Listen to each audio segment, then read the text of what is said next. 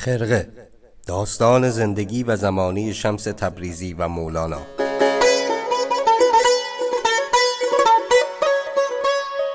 فصل دوم. مولانا سفر از بلخ تا گونیه. سلام. من محسن بولحسنی هستم و اینجا پادکست خرقه است.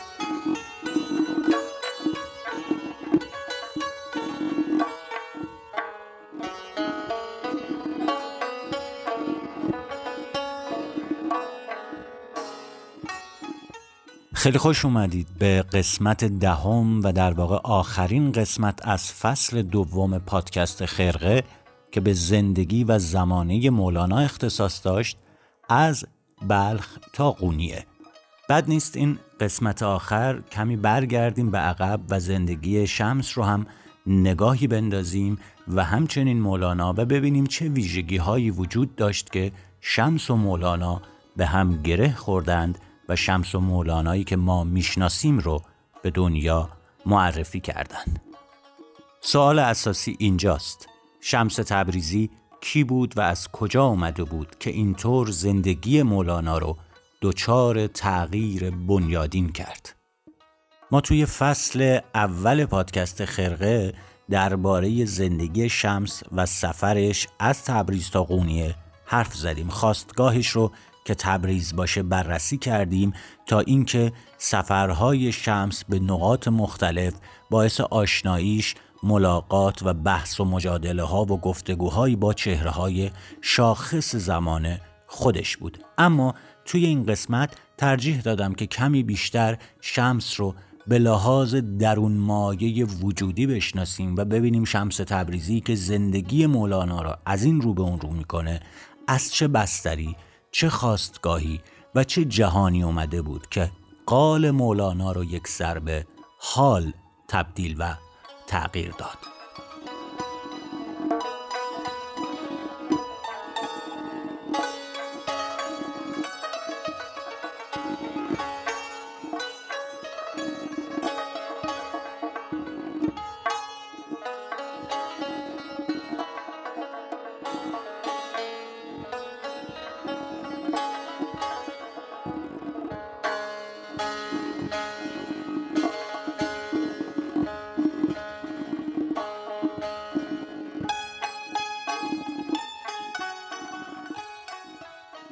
دولت توی تذکره خودش معتقده که شمس الدین از تبریز اومده بود و خاندانش هم متعلق به همین شهر بودند.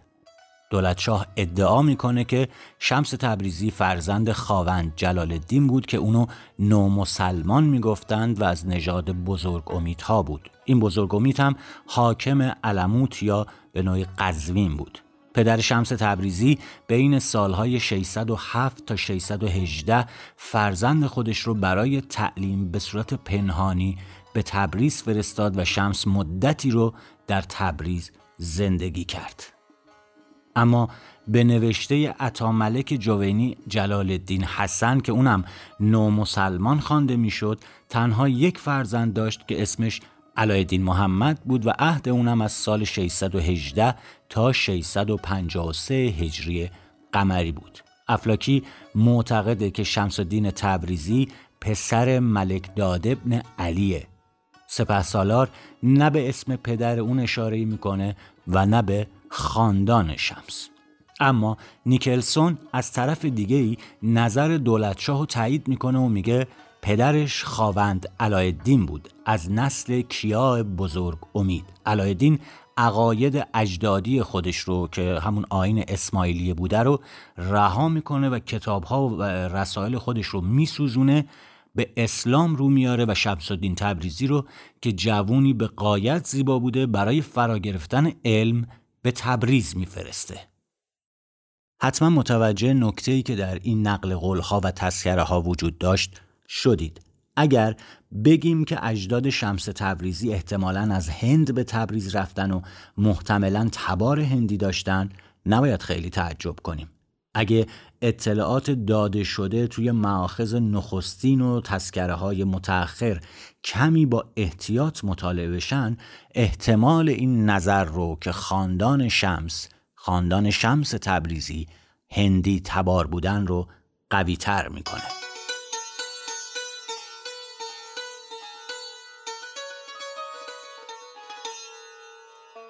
همونطوری که گفتیم گفته میشه که پدر شمس به اسلام گرایش پیدا می‌کنه و نو مسلمان خونده میشه. اما یه کمی جای تردید و شبه است که پدر شمس اونطوری که دولت شاه میگه به فرقه اسماعیلیه وابسته بوده باشه. به این دلیل که فرقه اسماعیلیه یکی از فرقه های اسلامیه و اصلا آین جداگانه نیست و اصلا نیازی به گرایش مجدد به اسلام نداره که بخوایم کسی رو نو مسلمان به این دلیل خطاب کنیم. از طرف دیگه بنا به گفته تسکر نویسان نام پدر شمس تبریزی خاوند علایالدین یا خاوند جلال الدینه به نظر کلمه اول این نام یعنی خاوند بسیار بسیار می‌تونه گره گشا باشه. این کلمه فارسی شده و اندکی تغییر شکل یافته گوینداست که یک نام هندیه. با این تفاسیر به نظر می‌رسه که علایالدین یا جلال الدین اسم منتخبی باشن که بعد از تغییر آینش به اسلام به اون دادن. بعضی هم میگن که پدر شمس تبریزی بازرگان بود و توی تبریز به بزازی مشغول بود. پس احتمالش زیاده که از هند مهاجرت کرده باشه و برای رونق دادن به تجارت خودش و جلب محبت نزدیکان دولتی به آین مردم بومی در اومده باشه و مسلمون شده باشه. اجازه بدید برای اینکه یک کمی بحث رو باز کنیم و روشنتر و شفافتر بحث رو پیش ببریم بریم و به مناقب العارفین احمد افلاکی سری بزنیم و روایتی که از کراخاتون دومین همسر مولانا میاره. این روایت رو با هم بشنویم بعد توضیحاتی دربارش ارائه می‌کنم.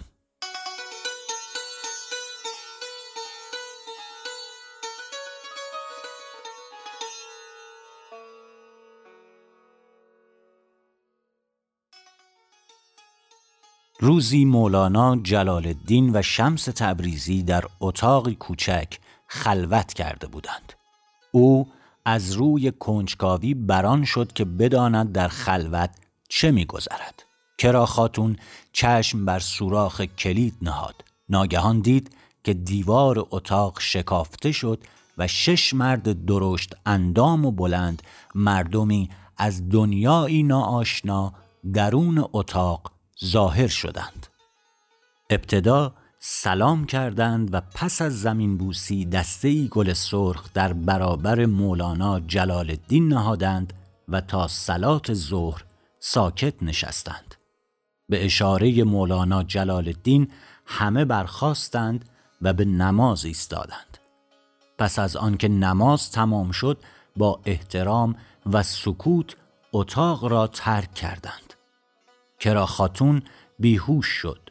چون به هوش آمد مولانا از خلوت خارج شد و دسته گل را به کرا خاتون داد و از وی خواست که از آن مواظبت کند. کرا خاتون از دیدن دسته گل متحیر شد و در صدد برآمد بداند که آن گلها چه نوع گلی هستند و از کدام کشور آمدند. چند گلبرگ پیش عطاران شهر فرستاد. همه عطاران از عطر و رنگ آن گلها شگفت زده شدند و درباره آن از همدیگر سوال کردند. در وسط زمستان از کجا ممکن است این گلها را آورده باشند؟ در میان عطاران مردی به نام شرف الدین هندی بود که کالاهای عجیب از هند وارد می کرد. او گفت این گلها از هندوستان است و فقط در جزیره سیلان می روید. او نیز متعجب بود که چگونه در آن فصل توانستند آن گلها را در روم برویانند. آن عطار مخصوصا می‌خواست بداند که آن گلها را چگونه به روم آوردند.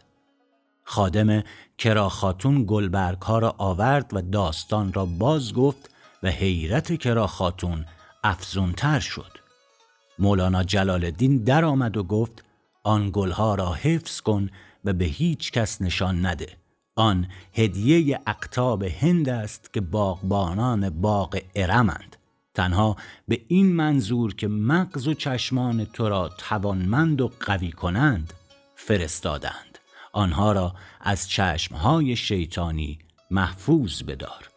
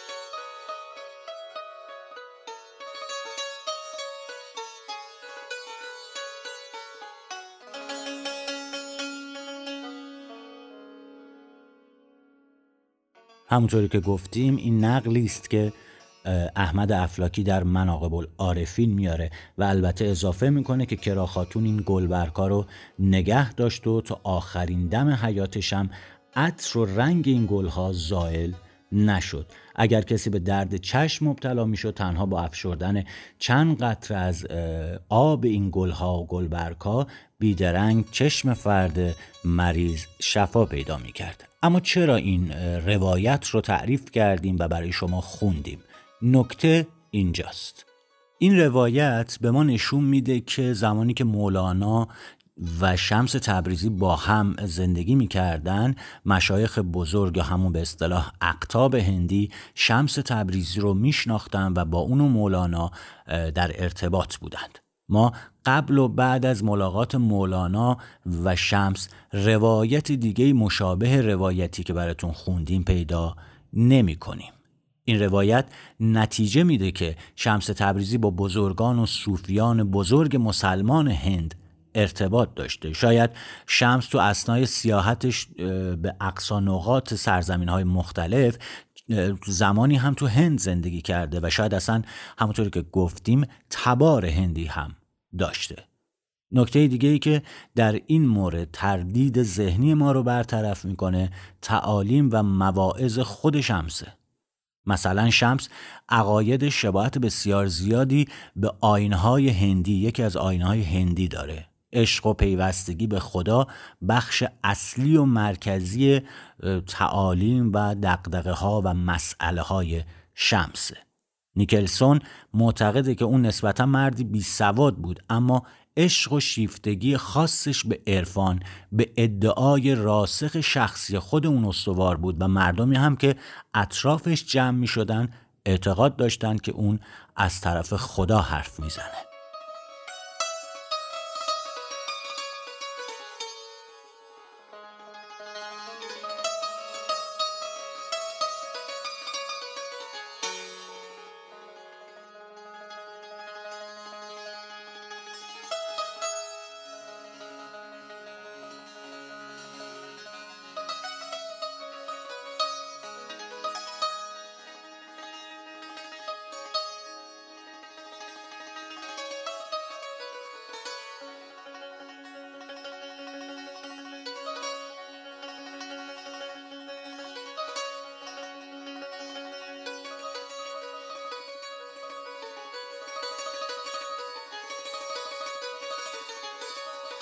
نیکلسون توی کتاب عرفای اسلامی خودش می نویسه که صوفی ها به سرعت دریافتند که وچه عرفانی تنها از راه ذکر و فکر به دست نمیاد بلکه از راه های دیگه ای مثل موسیقی و رقص و ترانه هم ممکنه به دست بیاد. این هر ستایی که اسم آوردیم و در واقع این سه کلمه ای که گفتیم موسیقی رقص و ترانه هم توی واژه سماع گرده هم میاد که معمولا معنایی بیشتر از شنیدن نداره.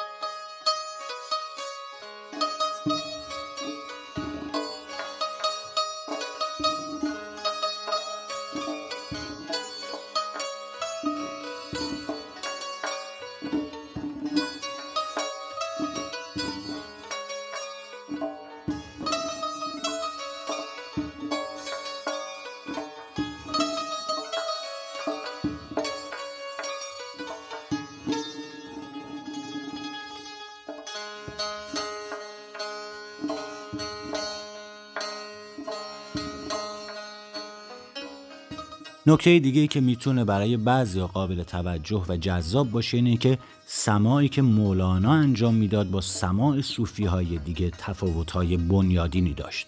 از طرف دیگه بعد از ناپدید شدن شمس مولانا از یاران خودش خواست که رباب ساز رباب ساز ربابی رو بسازن که نه مثل رباب عرب ها که چهار تا سیم داشت بلکه شش تا سیم داشته باشه و گفت که ششگوشه رباب ما شارح سر ششگوشه عالم است و الف تار رباب مبین تعلف ارواح است.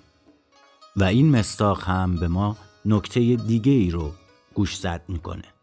اول اینکه همین مسئله نشون میده که سماع مولانا سماعی نیست که صوفیان اسلامی انجام می‌دادند اون شش جهت عالم رو پذیرفته و چندین و چند بار چه در شعراش چه در مقالاتش از اون حرف می‌زنه و این مسئله هم بی تردید یه اعتقاد هندیه و اصل هندی داره که توی فلسفه هندی شمار جهات شادیس یا شش جهته. و خب بعید هم نیست که این پذیرش و این اعتقاد و این باور هم تحت تأثیر شمس تبریزی بوده باشه. از نیکلسون یک روایت و یک قول نقل کردیم. از اون روایت میشه تعویل دیگه ای هم داشت. اینکه نیکلسون سماع رو شنیدن معنی کرده و این درست نیست چون سماع کلمه عربی نیست و معنی اون از فرهنگای عربی به دست نیومده. دکتر فریدون نافذ ازلوق که از تبار خود مولانا هم به حساب میاد میگه که کلمه سماع رو نمیشه در فرهنگ های عربی پیدا کرد. این کلمه همونطوری که مردم تلفظ می‌کنن سما هست. به اعتقاد دکتر نافذ ازلوق اصل این کلمه به احتمال قوی از کلمه شامان گرفته شده. احمد سونگیل هم که یک مولانا پژوه برجسته دیگه است معتقده که در دیدارهای مذهبی بین ترکمانان در آناتولی کلام، موسیقی و رقص بخش ضروری تشریفات به شمار می رفته. همین آداب به همین نحو بین ترکای دیرین در آسیای مرکزی هم اجرا می شده. این نوع آین و تشریفات را ساماه یا زاماه می‌گفتند که تلفظی متفاوت متفاوت با سماع داره و به چرخیدن دورگشتن و قوالی دلالت می‌کنه همین آقای سونگیل در فرهنگ اختر کبیر خودش درباره معنی کلمه سماع می نویسه چرخیدن و لذت بردن از موسیقی که با آلات موسیقی نواخته می شود. پژوهشگرای بسیاری هم از جمله پژوهشگرای فارسی زبان هم معتقدند که کلمه سما در اصل از سانسکریت میاد و توی فرهنگ ها کلمه سام به معنی مسترب شدن اومده. لفظ سما هم در حالت اسمی برابر و متعادل معنی میده. زمانی که قوای ذهنی در نقطه تمرکز پیدا کنه اون حالت رو یوگا میگن. چیزی که این روزها حتما خیلی بیشتر از گذشته دربارش میشنویم.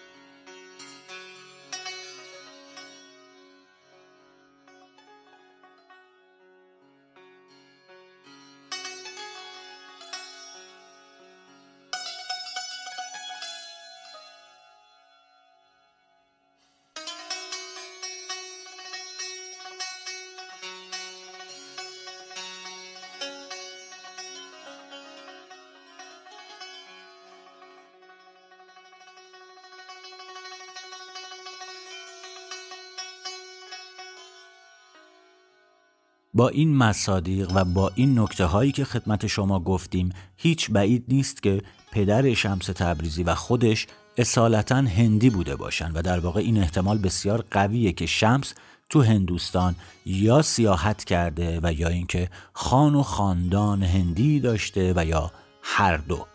در واقع اگر خاطرتون باشه در فصل اول به این نکته اشاره کردیم اما نکته ما آن زمان بیشتر حاکی از زندگی آن زمان و در واقع همون مقطع شمس بود. اما ما از طریق افلاکی و مقالات شمس تبریزی با خبر میشیم که شمس تبریزی میگه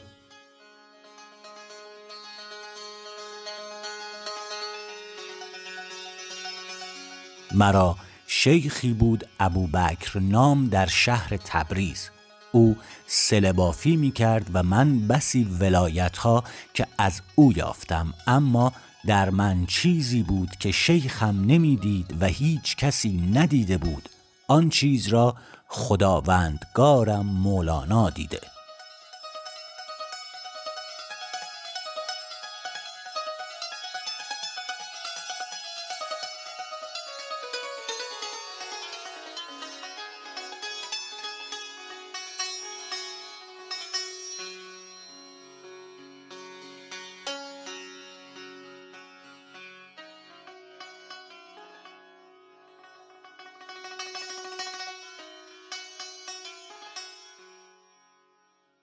افلاکی توضیح میده که بعد از ترک شیخ ابوبکر سلباف شمس تبریزی برای رسیدن به کمال و ارتقاء روحانی به سیر و سیاحت می‌پردازه و در اسنای سفر با مشایخی که خودشون رو وقف خدا کرده بودن دیدار می‌کنه و از اونا چیزای بسیار بسیار زیادی یاد می‌گیره. انقدر سفر می‌کنه که به دلیل همین کسرت سفرها و سیاحتها شمس پرنده بهش میگن.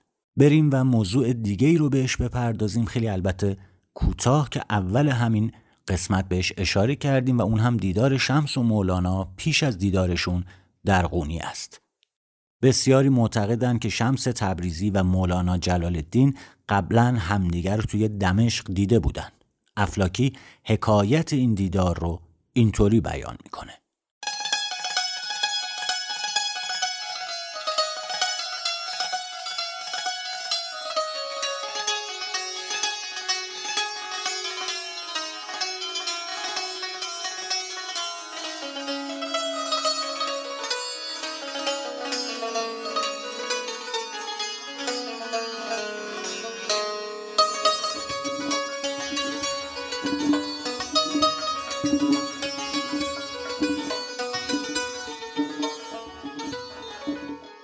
روزی مولانا در میدان دمشق سیر می کرد. در میان خلایق به شخصی بلعجب مقابل افتاد. نمدی سیاه پوشیده و کلاهی بر سر نهاده گشت می کرد.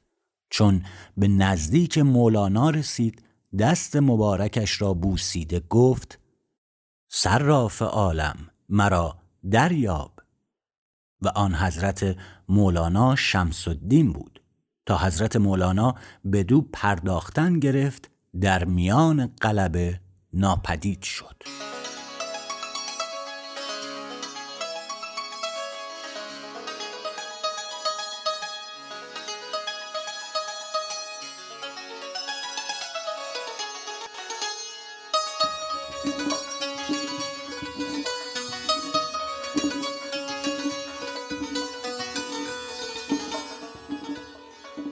شمس تبریزی هم که گفتیم قبل از اومدن به قونیه و رسیدن به قونیه چهارده ماه توی حلبس زندگی می‌کرد.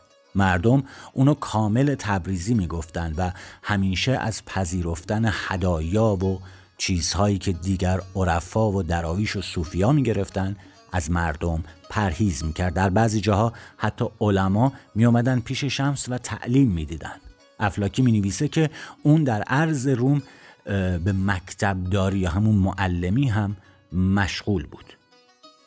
ما آن چیزی که در مقالات شمس درباره سفرهای شمس و خاطره از خاطرهایی از سفرهای شمس متوجه میشیم بیشتر سوال و جوابها و مجادله ها و مباحثه هایی که با چهره های شاخص و مطرح اون روزگار داشته و اصولا همشون به صورت سوال و جوابی هستن. مثل آن چیزی که با اوهد الدین کرمانی داشته.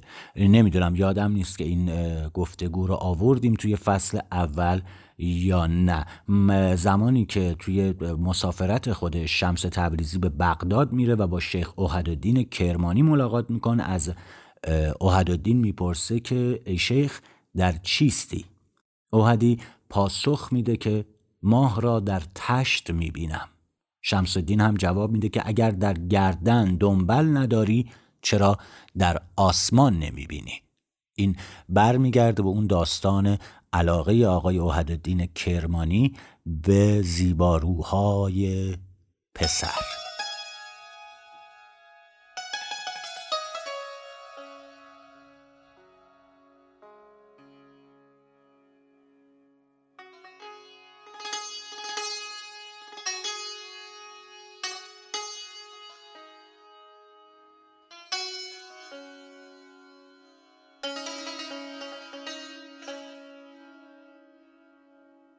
این پرسش و پاسخها و این مباحثه ها در واقع بیشتر به این دلیل بود که شمس تبریزی خیلی به مراسم و آینهای رسمی و تعلیم مقید نبود و بیشتر هدفش از اووردن چنین سال جوابهایی این بود که درباره زمینه و توان روحانی فرد مقابل به یک دانسته ای برسه و ببینه طرف مقابلش در چه سطحیه. اما به هر روی. روز شنبه 26 جمادی آخر سال 642 هجری قمری بود که شمس تبریزی به قونیه رسید. مولانا جلال الدین اون زمان بین چهل تا پنجاه سال روایت های مختلفی وجود داره از سن مولانا ولد چلبی ایزد بوداق میگه که شمس تبریزی اون زمان حدود 60 سال داشته شمس تبریزی بنا به عادتش به خانه شکر فروشان یا خانه برنج فروشان میره و توی یکی از اتاقهای این کاروان سرا مسکن می‌گیره. شمس به نظر می‌رسه قصد داشته خودش رو بازرگانی ثروتمند نشون بده در حالی که فلواقع تو اتاقش جز بوریای کهنه و پارپوره و آجری که به جای بالش زیر سرش میگذاشته و کوزه آبی کوچیک چیزی همراه نداشته. برای ما مشخص نیست که شمس تبریزی تقریبا چه مدتی توی قونیه بوده و اونجا اقامت داشته و مولانا اولین بار چطور باش روبرو شده و تحت تاثیر اون قرار گرفته. هرچی هست حکایات و روایاتیه که تسکر نویسان گفتن و به برخیشون میشه استناد کرد در واقع اعتماد کرد بیشتر بهشون و به برخیشون اصلا نمیشه و زایده ذهن و فکر و اقراق و بزرگ نماییه شرح این دیدار در قونیه این اولین دیدار در قونیه هرچه که بود در نهایت باعث شد آتشی در جان مولانا که تا پیش از اون به خاکستر تبدیل شده بود و فرو خفته بود در جان مولانا سر براره و دوباره برافروخته بشه و مولانا به چنان جذبه های عرفانی دست پیدا کنه که هرگز در زندگیش اونها را تجربه نکرده بود. افراد بسیار زیادی درباره این داستانهایی که گفتیم حرف زدن که حالا در آغاز فصل سوم و شروع زندگی و همنشینی مولانا و شمس بعد از دیدارشون تعریف می‌کنیم حرف زدن و هر کسی روایتی کرده از این شروع و این آشنایی.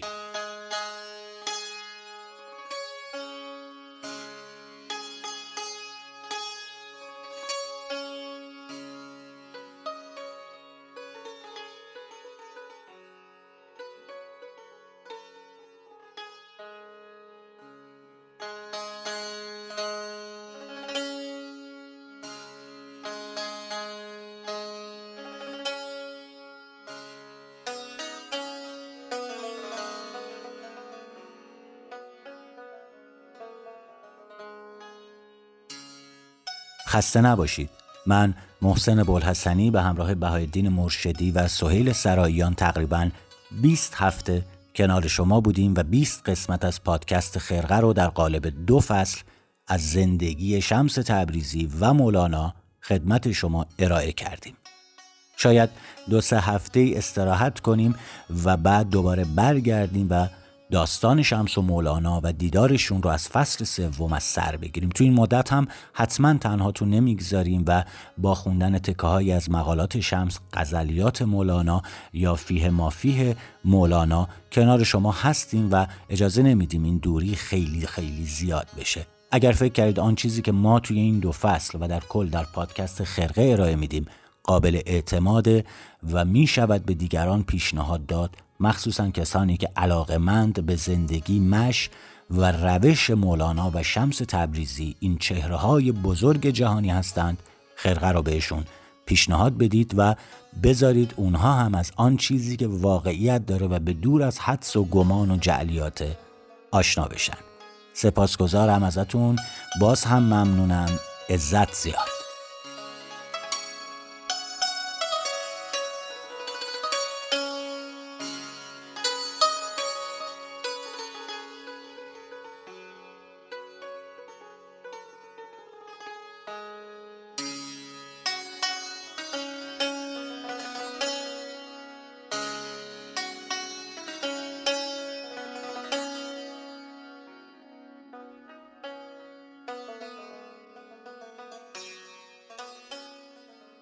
ما را در تلگرام، اینستاگرام و اپلیکیشن های پادگیر دنبال کنید و به دوستان خود معرفی کنید. خرقه داستان زندگی و زمانی شمس تبریزی و مولانا. به روایت محسن بلحسنی